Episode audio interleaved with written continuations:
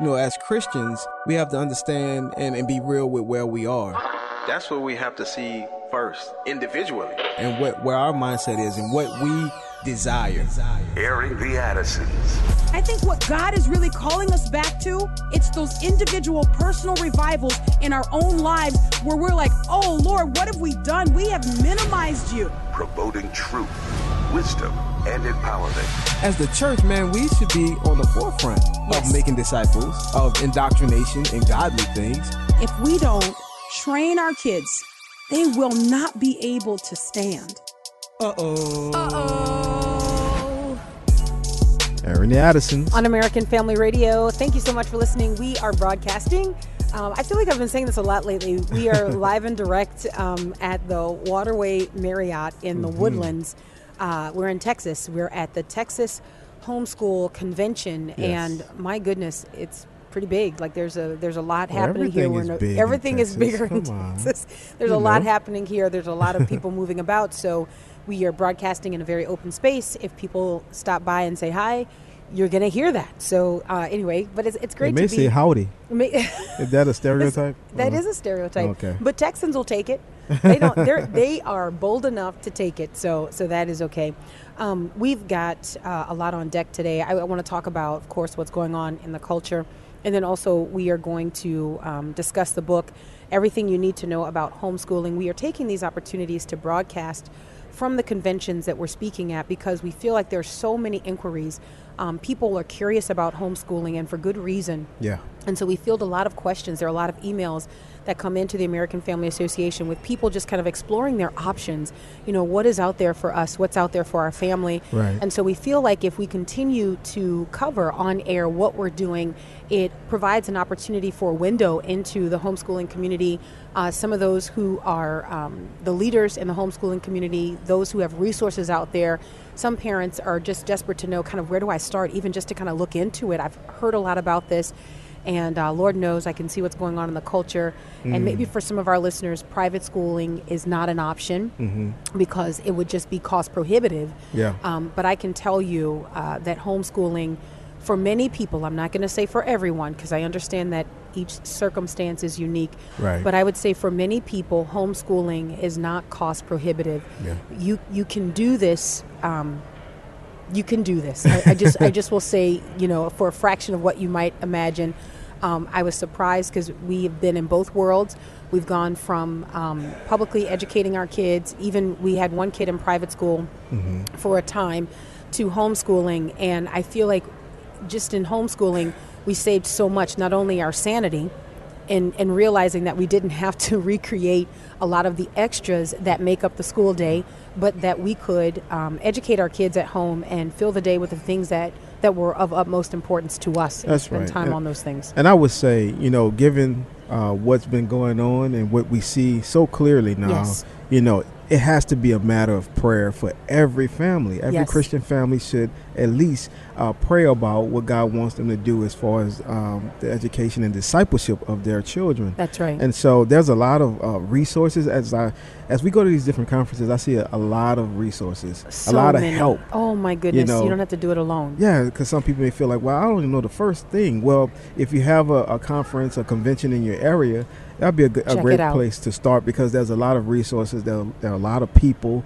who have, you know, a lot of wisdom about what to do, Mm-hmm. and so it's just a great, great event to to even start off with. And we we actually met uh, someone who was just about to start homeschooling. Oh my goodness! it was her first convention. Our first convention. Um, this was um, Inch. This was in Mhm, Michigan. in Michigan, that's and right. um, dear sister in the Lord, she said that she came this night, and it was only one night that she was going to be able to attend. Right. Um, she and her husband have been praying and, and really seeking the Lord about what they were going to do in the education of their kids. They have three kids, if I'm not mistaken, and one of their sons um, had special needs. And Yeah. so she said, "We came tonight, or I came tonight." She was there with her daughter and she had just been seeking the Lord because they saw the direction that their school was going, and they saw the influence that it was having over their kids, and and she said they were just disturbed by it, they were bothered mm. by it, and they're trying to see Christ formed in their children, like so Yeah. many of us, right? Yeah. That this is what we desire. And she said, I came, I only had one shot. It was just tonight. And I prayed, Lord, if this is your will, would you speak clearly to me? Yeah. Would you speak clearly and let me know that this is the direction that you're leading our family in? Right. And would you believe the Lord did just that? Amen. And we had an Amen. opportunity to talk to her after the session that night, and she just shared with us her heart. Mm. And she's in the place where so many of us as parents are. We want the absolute best for our kids. And what we're afraid to admit is that the culture has defined the quote unquote best for our kids. The culture has told us, well, these are the best steps to take for the best outcome. But what we don't understand, what we don't realize, is that the culture has also determined what that outcome ought to be. Here's what you should desire, here's what you should want for your kids. Well, what we are constantly saying in the homeschooling community is that we want God's desire for our kids. Amen. And first and foremost, above anything else, and I can say this without fear of somebody coming back and saying, Well, have you considered? No, no, no. First and foremost, Hmm. what we know is that God wants to be known by our children. Amen. God Amen. wants our children to know Him. God wants them to be in relationship with Him. And so, if we can set that as our first aim, kind of the seeking first the kingdom, right? Mm-hmm. Yeah. Then all of the things that we're concerned about will they be successful? Will they be able to navigate life? Are they going to be financially stable? These are things that we're not wrong to care about these things. Yeah. But they cannot be the first thing that we care That's about. The first That's thing that we care about must be Christ being formed in our children, our Amen. children growing to love the Lord and to serve Him with the entirety of who they are. And Yeah. I think if we can get those things right, then we actually will begin to make better decisions. Yeah, and it's basically following what God has already laid out in Scripture. That's right. you know, it was intended that the family, through the family, and I, I've said this many times, that the gospel would have its first stop. Amen. You know, that the children would hear about the Lord and the goodness of God uh, in the family context. Amen. And I believe that if we get our families on track as far as discipleship and really uh, rearing them up in the way of the Lord, we see revival in America. Now, I know there are things happening around the country, you know, praise God. But man, if the family uh, has been so dysfunctional on different Oh, man. levels, man, if we get back to God in the, in our in our families, I, I feel like God would do some amazing things, and it would it would last throughout some lifetimes. That's because, exactly right. You know, we have to turn this thing around. Yeah. You know. I mean, think about the kind of nation that we lived in when families were strong. yeah. Think about that. Yeah. And and I'm this is not too too long ago, but think about when we made much of the family when we were free to acknowledge that God actually has a design for the family, Mm. that God actually has an intent for the family, the way it is to be comprised and the way it is Right. to function. There was a time when we could freely discuss that and we could freely set that as our aim Yeah. because it wasn't just a Western prescription for family. Right. This is God's design for God's family. design. Think about before we allowed all these ideologies to infiltrate the way we think. We had a different nation. We had a different Mm. culture. We had a different foundation that we operated from, and Mm. our nation was different. If we are to get back to that, it's not going to come by way of circumventing the family. Mm-hmm. It's not going to come by way of trying to create a new type of family or a different family. It's going to be getting back to what God has already prescribed, and it's going to be getting back to agreement that what He has already prescribed is actually good. That's right. And it's we sh- it's worthy of our aim. we should right. be aiming right. for this. Yeah. And so anyway, I think that among other things, um, educating our kids at home allows us the opportunity to do it. And so if you've been Amen. praying about it, continue on Yes. praying and asking the Lord. But this is the time where families start to make the decision. Hey, what am I going to do next year? Yeah. Do I want to continue at the rate that I'm going? Is it time for a change? And so we're bringing you all of these um, broadcasts. And, and in fact, I think we have one more, uh, and that's going to be next week. We'll be in Virginia, in Richmond, Virginia, um, at HEAV. And so we're looking forward to that. Um, yeah, we'll, we'll, and we'll talk more about that when we get there. Yes. Okay, so um, I want to talk about what's going on in the culture today. If I can make just a kind of an abrupt shift, because I know that we have a guest coming on with us in the last segment of the show. Um, I am I'm really kind of disappointed, and I want to be very careful and very measured in the way that I talk about what's going on with Chick Fil A. And I want to say this very publicly and very carefully. Our family, as would be the case for many families, um, have invested a lot in the ministry of Chick fil A. we have sown into this ministry of Chick fil A, okay? this ministry of chicken and fries, and I mean, we have sown into it, okay, over the years a lot. And certainly as our family has grown, um, our investment in this ministry has also grown. So let me just say that if you remember, um, the early days of listening to our show on on AFR Oh, when we made the switch from urban, we actually had something every Friday. It was called Yes. Chick Fil uh, Activism Day. Yes. Chick Fil Activism. Yes. So we saw it as our activist duty to go to Chick Fil A every Friday in the face of all the liberals, in the face of all the haters of Chick Fil A. Um, we were very public about it. We posted about it. We talked about it on air. Every Friday was Chick Fil Activism Day. That's right. And we even had a Friday where we gave away Chick Fil A gift cards because Yeah. we had been given these by our local Chick Fil A. Yeah. And and then, if you remember, Chick Fil A um, kind of stopped giving to pro-family organizations, um, and people were trying to figure out what that meant. And and let me specifically get, um, okay, so let's see. I want to want to make sure that I list the name of the organization. I thought I had it here, where Chick Fil A. Uh, stopped its giving. I don't have it here Oh, yeah. immediately in front of me. I'm going to find it and, and we'll talk about it a little bit. Um, but I remember feeling like, okay, Chick fil A seems to be kind of turning its back on the Christian community, saying or suggesting, even slightly, that as a corporate entity, we Right. will not give money to organizations that are pro family and pro biblical marriage. That this was sort of a, we're pulling away from these organizations that are being classified as hate groups, right? And so when we learned about this, um, we decided that we would no longer publicly promote um, Chick fil Activism Day. Yeah. Now, what we also did was we kind of pulled back from buying Chick fil A so much. Took a right? break. We just was took a break. Yeah, we don't need to. And it was our way of sending a message and saying, Right. hey, to corporate Chick fil A, that's a bad move. Yeah. Okay? You're throwing Christians under the bus. That's a bad move. We resumed the purchase of Chick fil A. And I'll tell you what our conflict was. Our local Chick fil A is owned by an incredible Christian man. Mm-hmm. We, we believe in the business that he's running, we believe in what he is doing. And so as we thought we thought about this and we talked about this, we thought, man, okay, we are going to these other stores that they are not run locally by Christian owners. You know what I mean? And so we want to support our brother. We want to do well to everyone, but especially to the household of faith. So we kind of had this conflict going on, but we thought, man, you know, we really appreciate our local Chick fil A owner. Yeah. Well, now here there is new information coming out that what it appears, and, and I, I want to be careful, it appears that Chick fil A was sort of on this continuum that most corporations are on, where they become more and more and more woke.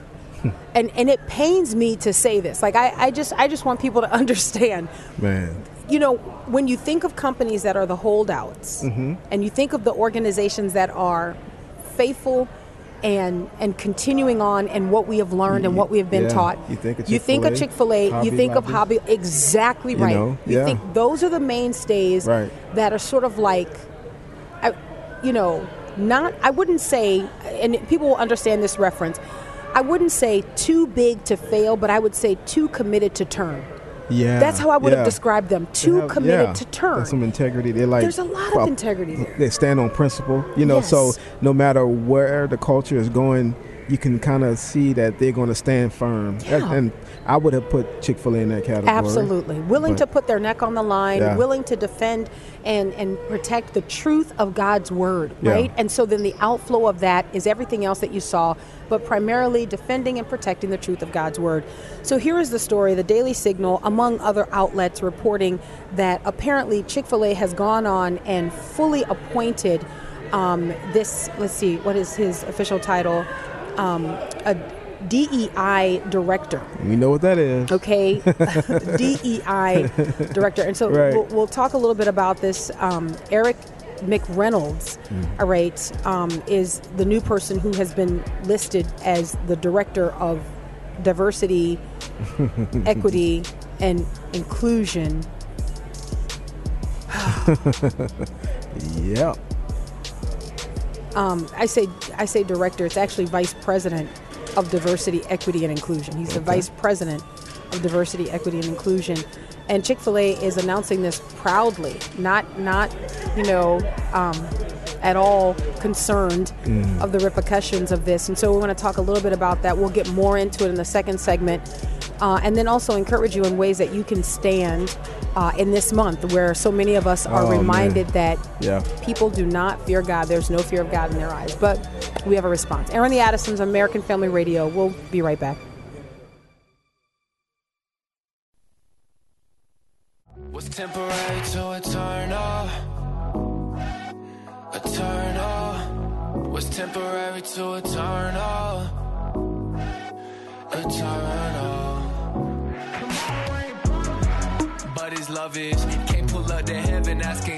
Where my stuff is. Sitting down thinking, staring at the trees.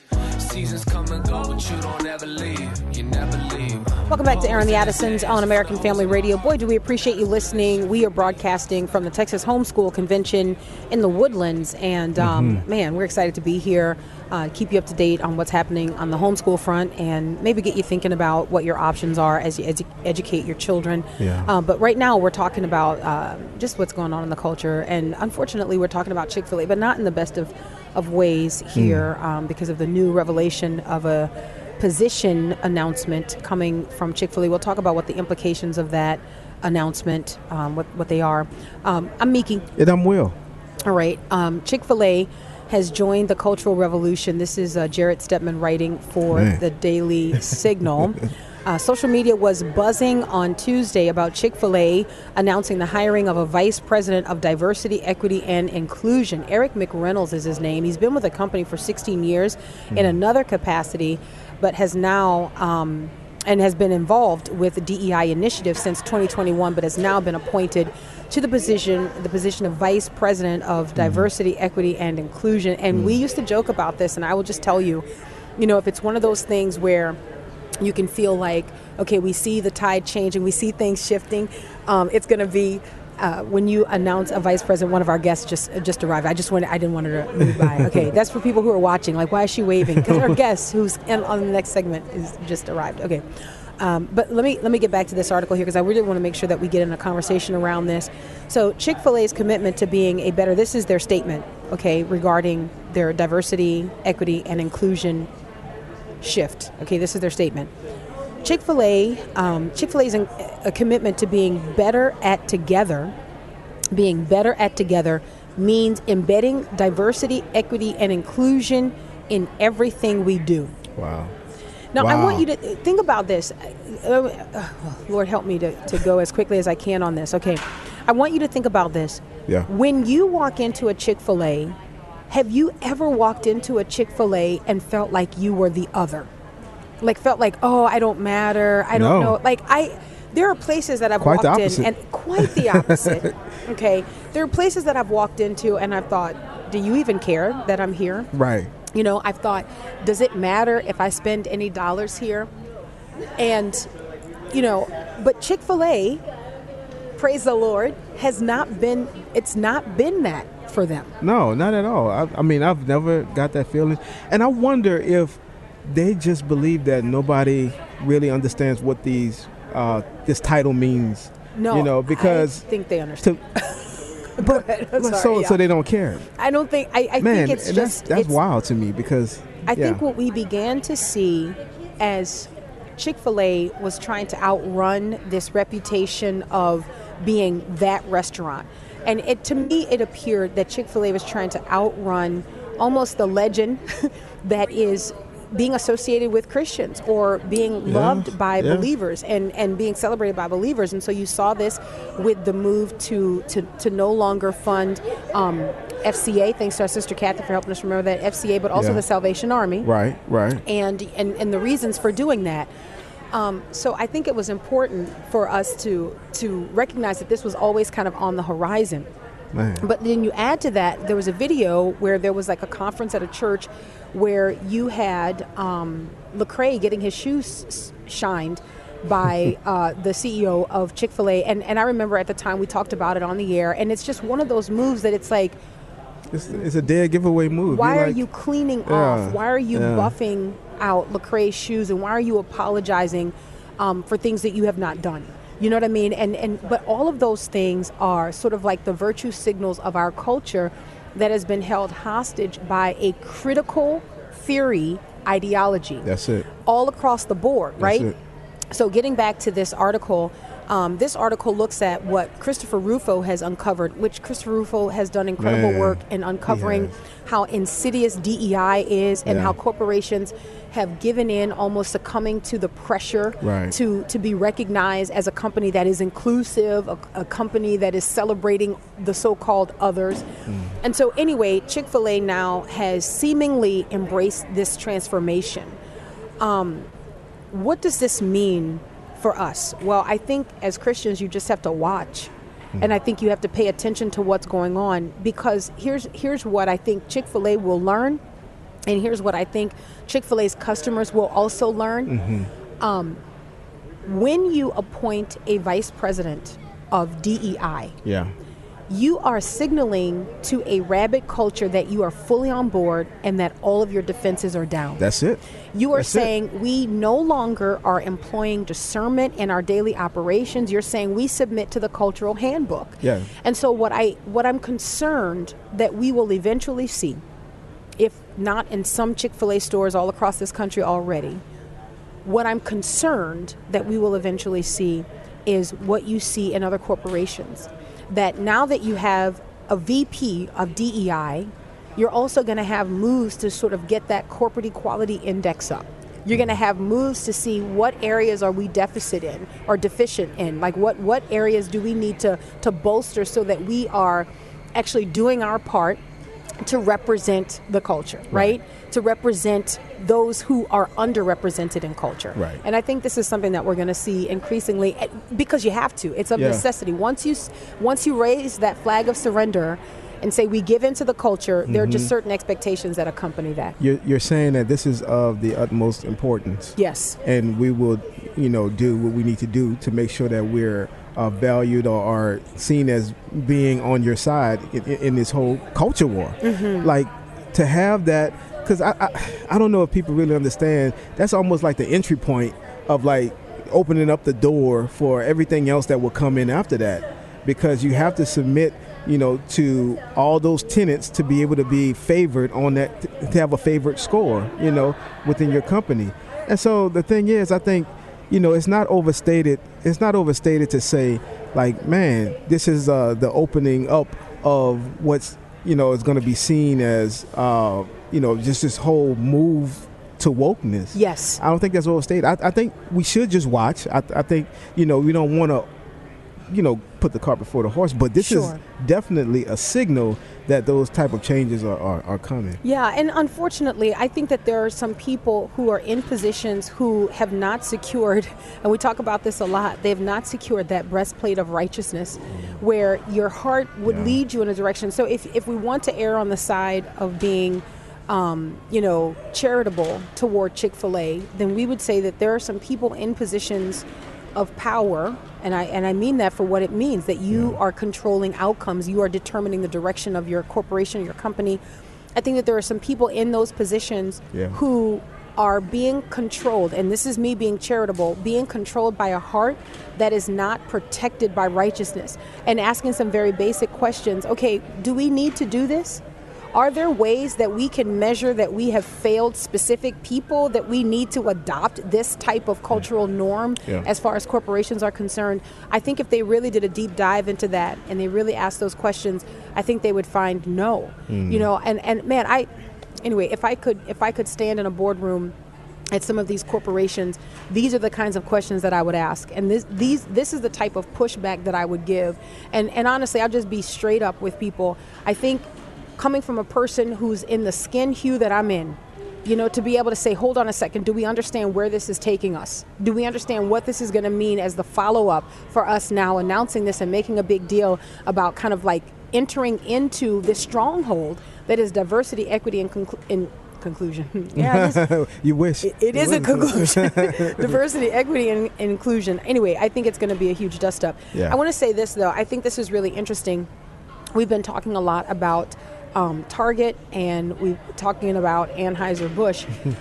it's always fascinating to me to see how those who are totally immersed in this culture of sexual rebellion against God um, by way of identity and, and sexual practice, all of the all of the things. It's always interesting to me to see how they perceive um, faithful Christians pushing back against what is being pushed Mm. on us. And so this is really interesting. The Human Rights Campaign Oh. just yesterday had a mass mailer and I won't tell you how I got this mass mailer, but um, anyway, they had a mass mailer that um, you know they sent out to their email list, and this is how they are framing what's happening with Target, what's happening with Anheuser Busch, and you know, if we, if we see things continuing, because there's also been some mention that you know. Um, there's some people who are calling for a boycott, saying if, if this is what Chick fil A wants to do, then we're just not going to eat their chicken, which people are well within their right to do that. Right. I think it's sad to have gone from a boycott. You remember Huckabee? Oh, we had a, a, day of boycotting Yeah. where we were going to Yeah. buy Chick fil A because Chick fil A was being attacked by the left. And man, the family of God like showed up. We Man, stayed. they not remember that? How can you forget that? We sat in a line that was, well, it's normal for the lines to be wrapped around the store. right. But I mean, this was unusually long because it was a day that Governor Huckabee at the time called for everybody buy Chick fil A on this day because the left was coming after Chick fil A and saying Yeah. that it was a hateful corporation and all of these things. Anyway, and now people are considering a boycott of Chick fil A. I think that's really, really sad. But so the Human Rights Campaign uh, is responding to what's going on with Target and what's going on with Anheuser-Busch. And this is their mailer. I want you guys to just listen to this. It's very interesting to hear the way they rally the troops um, in their response to people saying, stop pushing your lifestyle on me. That's what people are saying, by the way. So here we go. Um, it's addressed to the person to whom it's addressed to, okay, in this mass mailer. And, and then it says, extremist groups, extremist groups are using every trick in the book. Now remember, you're going to have to make a mental shift. This is from the Human Rights Campaign. Mm-hmm. Okay. Extremist groups are using every trick in the book to put lesbian, gay, bisexual, transgender, and queer people back in the closet. Their latest move pressuring our corporate allies with fear tactics, harassment, and intimidation. Pause for a second. That actually sounds exactly like them. Hmm. That is what they do. But listen, Yeah. as they accuse faithful Americans, okay, who are just saying we just want to live life peacefully. Like we don't want to get into this with you, but why do you have to come after us? Why do you have to come after our children? And so they are saying that we are using fear tactics, harassment, and intimidation when in fact, let the record show that this is what they do. Hmm. Here we go. Corporations like Target and Anheuser-Busch have an opportunity to do the right thing, to stand by their values of diversity, equity, and inclusion. the Human Rights Campaign uh, is urging every member to call their companies or call these companies and go on record as supporters of equality who will not back down to extremists who aim to divide us. And then there are hyperlinks in this mailer. There are hyperlinks making it easy for the person who would want to take action to actually then take action. Now, I want you to think about this. So, as Christians, this goes back to what we were talking about even just last week. We don't want to push back, or earlier this week, we don't want to push back quietly. Mm-hmm. Right. We we want to say what it is that we're doing. We we want to make sure these companies understand Yeah. that what you're what you are doing or what you're attempting to do is not okay with us. Right. And the Human Rights Campaign is saying we need to do the same thing in the opposite direction. Like we need to let these companies know, hey, it's not okay for you to throw us under the bus. I think it's so interesting the way this is working out. It is inter- interesting, and I think you know Christians we need to take note that there are, there are going to be times where we need to be very vocal, Mm-hmm. you know, and not have this attitude of uh, passivity where it's kind of like, oh well, you know, uh, no, no, no. There is something that we can say, and there are times when we should speak and speak loud. That's right. You know, That's I, right. I think uh, the enemy and, and ones on that side, they understand that full well. They, they speak loud about all kind of things, you know, but it would be us as Christians that kind of seem held back by by things that we should be so loud about, you know, especially when it pertains to the things that we're talking about today. Yeah, and, and on that note, I want to say this. As we are loudly resisting, as we are standing against um, what is really sort of the, the infiltration of radical sexual ideology into our culture and the celebration of it, this Yeah. is this was always the aim, this was always the end. Yep. We have to remember that there are people and eternities attached to what's going on. That's right. And I think that's, right. that's what kind of humanizes and helps us to find our compassion. Remember that when the Lord Jesus looked upon people who were lost and Mm. who needed help, man, he saw them as sheep without a shepherd. That's and right. what did he do? He didn't just feel with them. No, he was moved with compassion and he taught them many things. them many things. And so we have to re- remember that behind this ideology and behind this month that is such a taxing month for so many Christians, right? You think about what is commonly called now Pride Month. And I want to be careful because I don't want to I don't want to be found inadvertently celebrating this, so I'm very careful about saying that, like kind of normalizing that. Mm. So what you'll hear me saying throughout the month is you know what this month means for some people. You know what is being celebrated because I don't want to normalize the Yeah. coining of terms, right? So Yeah. but here's what I want to remind our listeners. You often reach out to us with questions. How do we respond to this type of brokenness? You know, how do we equip our kids? And so we want to make available to you uh, a few Cultural Institute resources here from the American Family Association that you can sit down and watch and then get up with a working understanding of how to respond to the culture. Number one, um, practical ways to minister to the sexually broken practical ways to minister to the sexually broken. This was hosted by Stephen Black and Laura Lee Stanlake. And this is going to be a blessing to you because remember, even though the other side, and I hate to speak of it in those terms, even though the other side is fueled by hate and aggression and anger, we are fueled by love. Amen. We are fueled by compassion. So we want to be able to respond. We want to be able to share with people the love, the redeeming love of Jesus Christ. And so I want to make sure that we get that in, and we'll be talking about that throughout the month. Um, our listeners can get a hold of this kind of content for free by going to streaming.afa.net. That's streaming.afa.net. If you want to get a DVD, you prefer that, you can go to resources.afa.net. That's resources.afa.net. There's also another resource out there from the American Family Association, The Theological Error of Gay Christianity. All right, we'll be talking more about this as we go through this month. It's a taxing month, but we can get through it together. Amen. We'll be back on the other side of the break. Stay right there.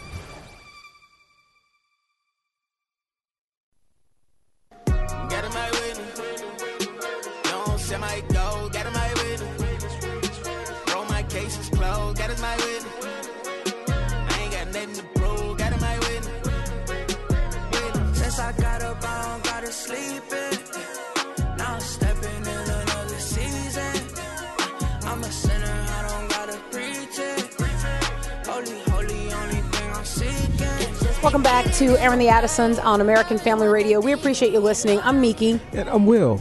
And uh, we are making a quick shift. We're going to go back to, as you know, we are broadcasting from the Texas Homeschool Convention in the Woodlands. And uh, we're going to go back to talking about homeschooling here. We've got Lea Ann Garfias with us. And we're super excited because she has written the comprehensive book on Uh, homeschooling. that looks comprehensive. Okay, this this if if you have a question and it's not answered in this book, you don't need to ask Oh, that question. you just forget about that question. Don't you worry about that. It's going to be answered in the sweet by and by. No, I'm kidding. so so the book is everything you need to know about homeschooling, a comprehensive. Hmm. That is such a bold, like a comprehensive, easy to use guide for the journey from early learning through graduation. Can I just say that when I when I hear comprehensive and easy to use, I usually see those things like kind of at odds with one another, right? Mutually exclusive. But no, it's not because you've walked through. You've been doing this for a number of years. Mm-hmm. You were homeschooled yourself. Yes. You've homeschooled. Three Yes. of your six kids have graduated from homeschooling. Yes. And so when did you find the time? Like this is not like you didn't write this on like a, a, little sticky note. This is like true investment of time. It is. It took me 10 months to write the book, and then if you're in publishing, you know it, it takes another couple of years before it goes through the whole publishing process. But I worked on this in the afternoons. I've gotten really good at time management, and like I'm speaking here at the conference, I believe that you can effectively homeschool your kids in just a couple hours every morning and let your kids then use their free time to expand their minds, to be bored, to do their own projects, to do their own things, because that's the way children really learn. So while they were learning, I was learning Yes. and writing this book. And you're right, it's kind of an oxymoron that it's comprehensive and easy to use, but I wrote it to be like a dictionary or an encyclopedia. There's a really good index in it, everything's really well organized, so you can go right to the information you need, find the answer you're looking for, and then get right back to homeschooling again. I think this hmm. is great for parents who, right now, because there are a lot of people who are wrapping up their school year, homeschooling parents, traditional schooling parents, private school, all of that. They're wrapping up and now they're praying about what to do. And for a lot of people, homeschooling is recently on their radar because it's kind of increased in its popularity Yes. and um, also the level of acceptability. More and more people are saying, oh, okay, yeah, that's okay, you can homeschool, right? Like as if we needed permission. but uh, there, there are a lot of people feeling like it's okay. So I think it's really handy to have a book that can kind of answer so many questions all in one place. Talk to the parents who are praying about homeschooling, who feel like I cannot adequately give my kids all that they need. They are thinking about maybe the way they were educated. And so mm-hmm. we were not homeschooled. We were educated in a public school system. And in my mind, when I went into homeschooling, I'm thinking seven hours, eight hours, you, you know, and you're just thinking of filling the day and how do you get in all of these different subjects. Mm-hmm. So when you say something like done with school by lunch, mm-hmm. Absolutely. right? But the education continues throughout the day. Absolutely, because it's a Help different us. paradigm. What you're doing when you're homeschooling, I think, is what so many parents really want in their education to teach your children how to learn. Yes. There is no way that one individual or even one school can teach a child everything they need That's to be right. a mature adult.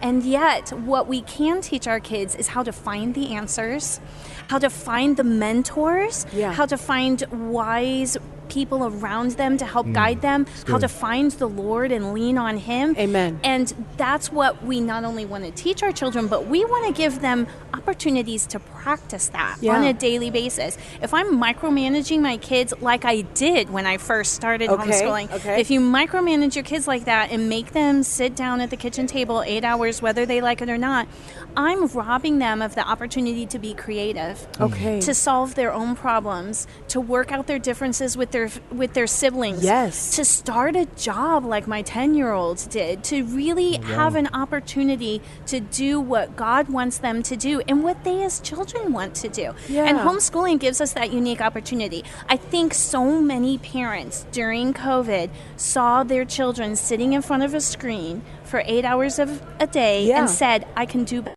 Right. Mm. My child can do better. Right. My child can learn better if I get him away from that screen. And that hope, that that idea in their mind, I want to tell them and you want to tell them you can do it. My mother graduated me and back in the days in the 80s and 90s, Yes. we were in Michigan and it was actually illegal to homeschool. Wow. And we were homeschooled back in the dark ages. My mother only had a high school education, Mm-hmm. but that woman said, I'm going to learn, and my children are going to learn alongside me. And she gave me an excellent education. And so that's what I want to teach my kids. I don't know everything, but I can show you where you can get what you need to know and who is the one who is the father of all knowledge and can help you succeed. Oh, that's so good. I love that because you know that is what is central to our discipleship efforts at home. Is that we want to make Christ known to our kids. We want to see mm-hmm. Christ formed in our children. And I think it's so important to keep that as the central focus and having everything flow out from that. Like so if you don't know, if you lack knowledge, James teaches us this. Mm. Let's ask the Lord, right? He gives liberally. He's not going to accuse you of being ignorant. He's going to give you the wisdom that you are so desperately seeking. Now, I want you to talk to this for just a second, Lea Ann, because there are some people who are listening who are like, I don't know. I just don't like homeschoolers. they're just they're like they're like I would homeschool, but I just have met some homeschoolers that they just made me feel like, you know, I'm not doing it right or I've I've, you know, commended my kid to hell because my kid is not being homeschooled. And so they carry that around and there's a real burden there. There's a block there that I think probably stands in the way of them making maybe a, a spirit-led decision. Can you speak to that a little bit? I think we have that, but we also have um, homeschoolings with homeschoolers in the media with bad testimonies who have actually hurt the name of Christ and hurt the name of homeschooling. And so they think if I, and this happens in the media, not just with the national ones, but even locally, you hear, oh, these homeschoolers were being abused, these homeschoolers were not being taken care of. But you know what?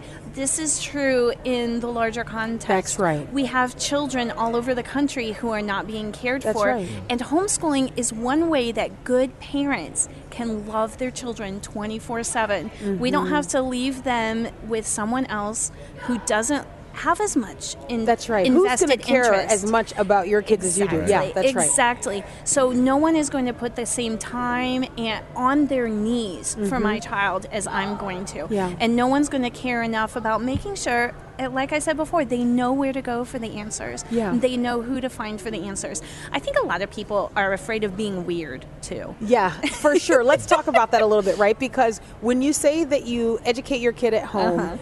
It seems that maybe you dress them in potato sacks. Yes. Right? you know, like they, they are not exposed to culture, which I say this is quality control. I am Yes. determining the quality. I am controlling the quality of the culture that my kids get exposed to and when. Yes. It's not that I'm trying to keep them in a bubble, but I'm trying to ready them to live in this culture. But there's this idea Mm-hmm. that if you're homeschooling, you just are kind of like out there in, on this in, in this silo that you're just you are afraid Yes. of the culture. And we don't all drive 15 passenger vans. No, although my husband keeps pushing for it. Hey, Lea Ann, look. please stand with me Might today space, in, you know? in solidarity. Don't do it. Oh. Don't do was this- it. I'm like this idea of there He go the wants a white one, homeschoolers. too, I doesn't bet he? he does, and, and he wants to get Addison's written on the side. Oh, it's like come there's our homeschool van. Oh no. Anyway, but no, Don't go do it. Um, I forget where the conversation was going We're now. That was so the funny. weirdness oh, the weird ones. Yes, those of us who are weird. Um, I th- one way that we as homeschoolers, I think we are breaking the stereotype Yeah. already. And people, you probably noticed this too. When our kids are on sports teams, we're out on vacations, we're making friends at church, Yeah. and we're having block parties in the neighborhood. People don't know we're homeschooled. Right. And if it like accidentally slip, slips out, or they'll be like, they'll say to your child, "Where do you go to school?" Yeah, or And what grade like, are you in? I don't. I don't go to school. Is what they always say. I don't go to school. I'm like, no, please don't say that. Stop it. But then they look at me funny, and they're like. I didn't know that you were one of those homeschoolers. Your cover is blown. and I say, we walk amongst you. yeah, that's right. You don't know where we are. That's funny. so funny. No, but I think it's great though because I, I think the stigma that once surrounded homeschooling has been removed. Because as you started um, this interview, you said. I think in, in during COVID, people mm-hmm. had the opportunity to see the way their kids were learning mm-hmm. and to realize that they could do that. That mm-hmm. there was nothing that was so, you know, quote unquote magical about public education. There was nothing quote unquote magical about what was happening inside a classroom outside of your home that you could create a learning environment, like a lifelong learning environment inside the walls of your home. Exactly. A lot of the um, COVID homeschoolers uh, started off in online homeschool programs too, which is great. I'm so glad that they're out there because they really, for a lot of families, they end up being like training wheels. They get started on that, and then mom wants to do more and more and more, and then she's realizing I could teach this hour long lesson in five minutes. Yeah, that's right. So, so it kind of it's great. You'll see a lot of homeschoolers just really grow into it and grow to love it. And now it's so different than when I was a homeschool kid. There is such a large community, like we're here to enjoy today at this convention, right. There's what thousands of Yeah, us right so here, and that's just in the Houston area. There's Yeah. so many, and it's just so thrilling to be with them.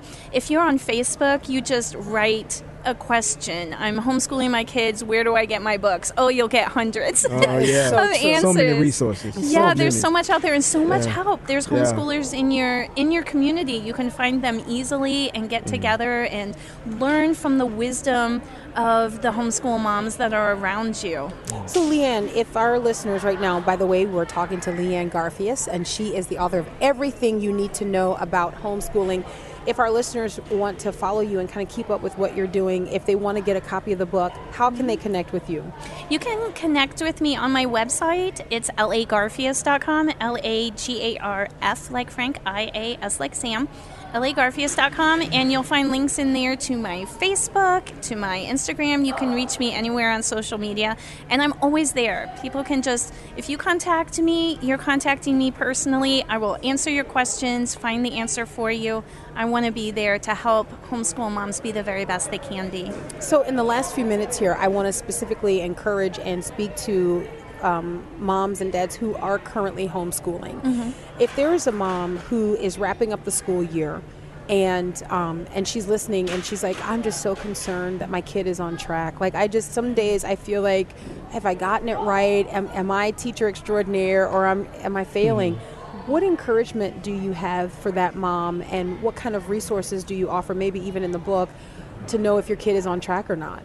Yeah, I have two things to say. First of all, there is an 80 or 90% chance your child is just fine. We worry too much about is my child doing exactly what the public school kid next door yeah. is doing? Yeah. And um, I would like to say you're doing a lot more and mm. you just don't see it. Mm. You don't mm. see what it is you're doing because your kid doesn't have as many worksheets, maybe, yeah. or isn't doing as much online. And again, not spending the same amount of time yeah. yeah. Um, as a classroom manager for a teacher really needs to to do. So don't worry about it. But number two, I did in everything you need to know about homeschooling for each age level early learning, elementary, middle school, high school I give you lists of what where your child should be. Oh. At the very least, where what they should be doing, what average children are often doing, okay. and then if your child is gifted, what he can be working on next. So you can look at it and say, "Oh, I'm telling you, I get messages all the time from moms that said, I looked in your book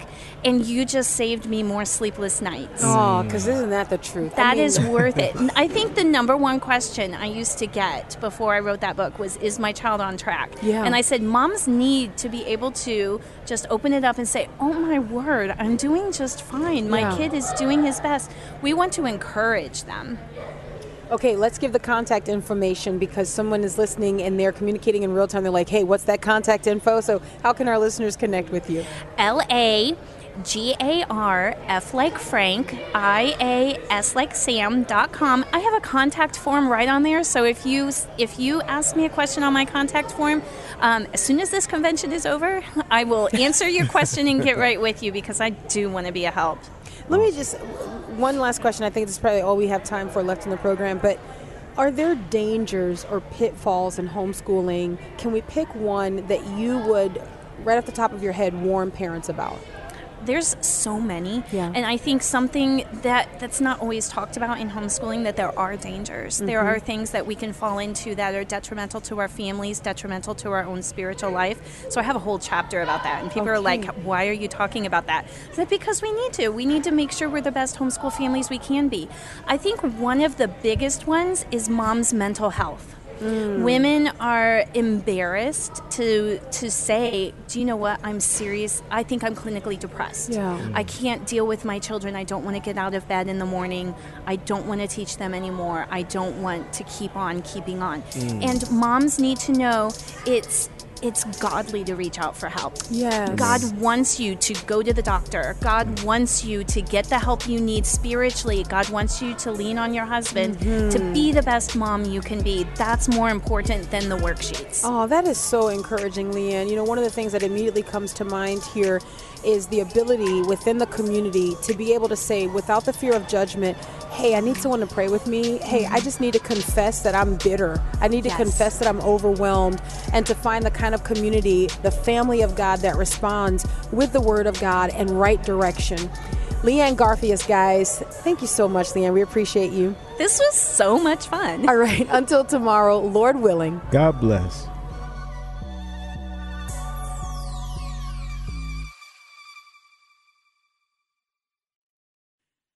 The views and opinions expressed in this broadcast may not necessarily reflect those of the American Family Association or American Family Radio.